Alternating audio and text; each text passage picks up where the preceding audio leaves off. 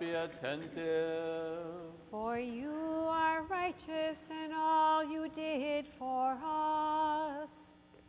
Wisdom. The reading is from Paul's letter to Titus. Let us be attentive. Titus, my son, the saying is sure. I desire you to insist on these things so that those who have believed in God may be careful to apply themselves to good deeds. These deeds are excellent and profitable to men. But avoid stupid controversies, genealogies, dissensions, and quarrels over the law, for they are unprofitable and futile. As for a man who is factious, after admonishing him once or twice, have nothing more to do with him, knowing that such a person is perverted and sinful. He is self condemned. When I send Artemas or Tychicus to you, do your best to come to me at Nicopolis, for I have decided to spend the winter there. Do your best to speed Zenas the lawyer and Apollos on their way. See that they lack nothing. And let our people learn to apply themselves to good deeds so as to help cases of urgent need and not to be unfruitful. All who are with me send greeting to you. Greet those who love us in the faith. Grace be with you all. Amen. Peace be with you, the reader.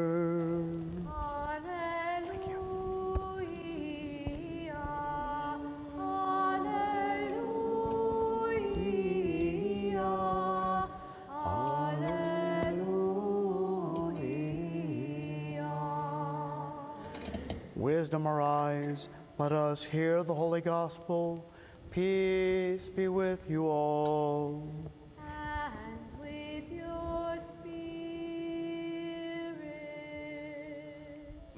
Reading is from the Holy Gospel according to St. Luke. Let us be attentive. Glory to you, O Lord. Glory to you.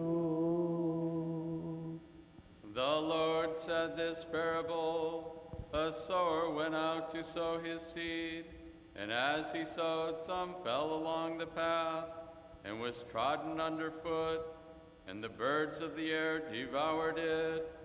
And some fell on the rock, and as it grew up, it withered away, because it had no moisture. And some fell among thorns, and the thorns grew with it and choked it. And some fell into good soil and grew, and yielded a hundredfold.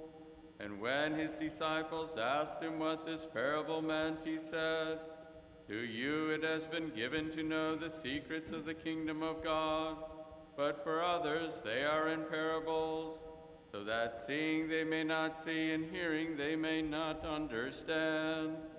Now the parable is this the seed is the word of God, the ones along the path are those who have heard. Then the devil comes and takes away the word from their hearts, that they may not believe and be saved. And the ones on the rock are those who, when they hear the word, receive it with joy. But these have no root. They believe for a while, and in time of temptation fall away. And as for what fell among the thorns, they are those who hear. But as they go on their way, they are choked by the cares and riches and pleasures of life, and their fruit does not mature. And as for that in the good soil, they are those who, hearing the word, hold it fast in an honest and good heart, and bring forth fruit with patience. As he said these things, he cried out,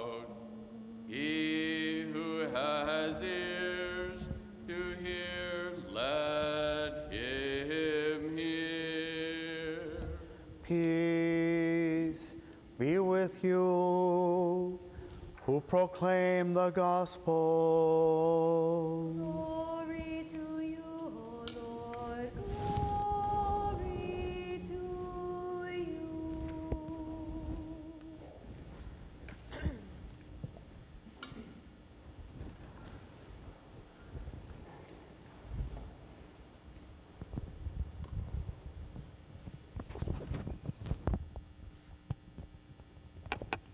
Good morning.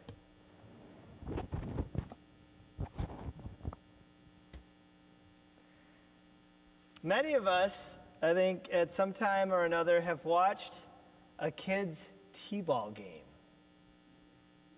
Imagine the little kids playing t ball. Some are good players, some are not so good. But now picture this one little boy, all dressed up for the big game in his t ball uniform, drawing shapes in the infield sand, paying absolutely no attention to the game. This may or may not be your own kid playing in the dirt as the game was going on.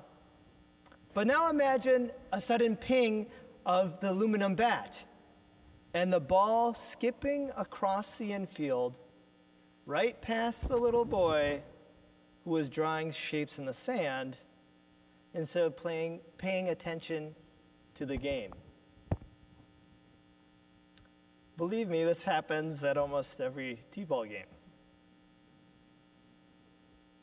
In this scenario, the little boy was definitely not helping the team, but in today's epistle lesson, we have an example of someone who outrightly, outright actively working against the team. You see, the early church had many, many struggles. Take, for instance, what we read today of chapter 3 of T- Titus, chapter 3, uh, verses 9 and 10, where it reads, But avoid stupid controversies, genealogies, dissensions, and quarrels over the law, for they are unprofitable and futile. As for a man who is factious, after admo- admonishing him once or twice, have nothing to do with him, knowing that such a person is perverted and sinful, he is self condemned. Even in the first years of Christianity, there was a struggle to stay together, to be on the same page, and to work together as a team. The early Christians needed the reminder to act like a team. Sometimes we hear nightmare stories at other parishes, like someone throwing a folding chair during a general assembly. I'm being serious, that actually happened. I'm not talking about the Indiana coach, okay? Perhaps we don't have that kind of outwardly factious person here at St. Mary's, but we need to ask ourselves are we sometimes like that little boy playing t ball? Are we sometimes not directly working against the team, the church, but are not really helping the team either? Are we letting opportunities to help God's team, the church, simply skip past us? Passively out there in the field, not troubling ourselves to help with the collective effort? Maybe we think, uh, someone else will help. Someone else will do the work. Someone else will get the ball I let skipped past me. Maybe we are not even aware that the, the game is going on. Maybe we don't even know the ministries of our parish and what the team is even doing. It is true that not helping is not as bad as actively working against the team, but it still hurts the team. We are all members of that all important team, the church, and the contest we play is no T ball game. It is something very serious, a great responsibility to share the light of Christ in this often darkened world. In today's epistle lesson, we have a wonderful example also of teamwork on the part of the early Christians.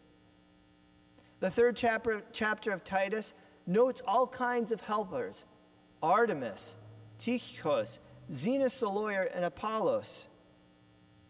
Maybe these helpers weren't the superstars like Saints Peter and Paul, but they were still very important parts of the team. The 12 apostles or St. Paul couldn't do it all by themselves. They needed a team. They needed the whole church to bring the light of God to a darkened world. They needed every team member to contribute to the great apostolic effort that changed the world. So it is today. We can't just rely on the stars of the team. We, we all need to pitch in. We all need to play our positions and not let the ball skip past us. We're all part of this winning team, the church, the body of Christ, the ark of salvation. We all help the team by striving to live our individual lives in a way that is pleasing to God.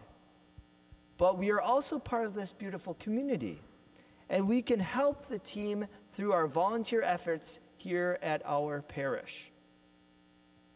There are numerous opportunities here at St. Mary's to help out the team. That is God's team.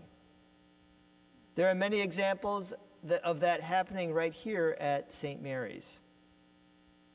Let's first make sure we know what the team is doing and then help the team where we can. Consider the teamwork of the parish council and their commitment to our parish, or the hours of love and action made by our vibrant Philoptochos group, or the outreach efforts by the missions and outreach team, or all the activities of our vibrant youth programs, or our solid religious education programs. There are numerous teams here at St. Mary's to be a part of. There are no, a number of examples here at St. Mary's of sharing God's light in this world. There are plenty of opportunities to help the team out. First, by actively living a Christian life, but also by volunteering at our parish. Please consider carefully how you can actively help our team. Don't just draw shapes in the sand and let the ball skip past you. Take a look at yourself and think of ways how we can live our Christian life and also ways we can volunteer for building up of Christ's holy church and spreading God's light in this world. Amen.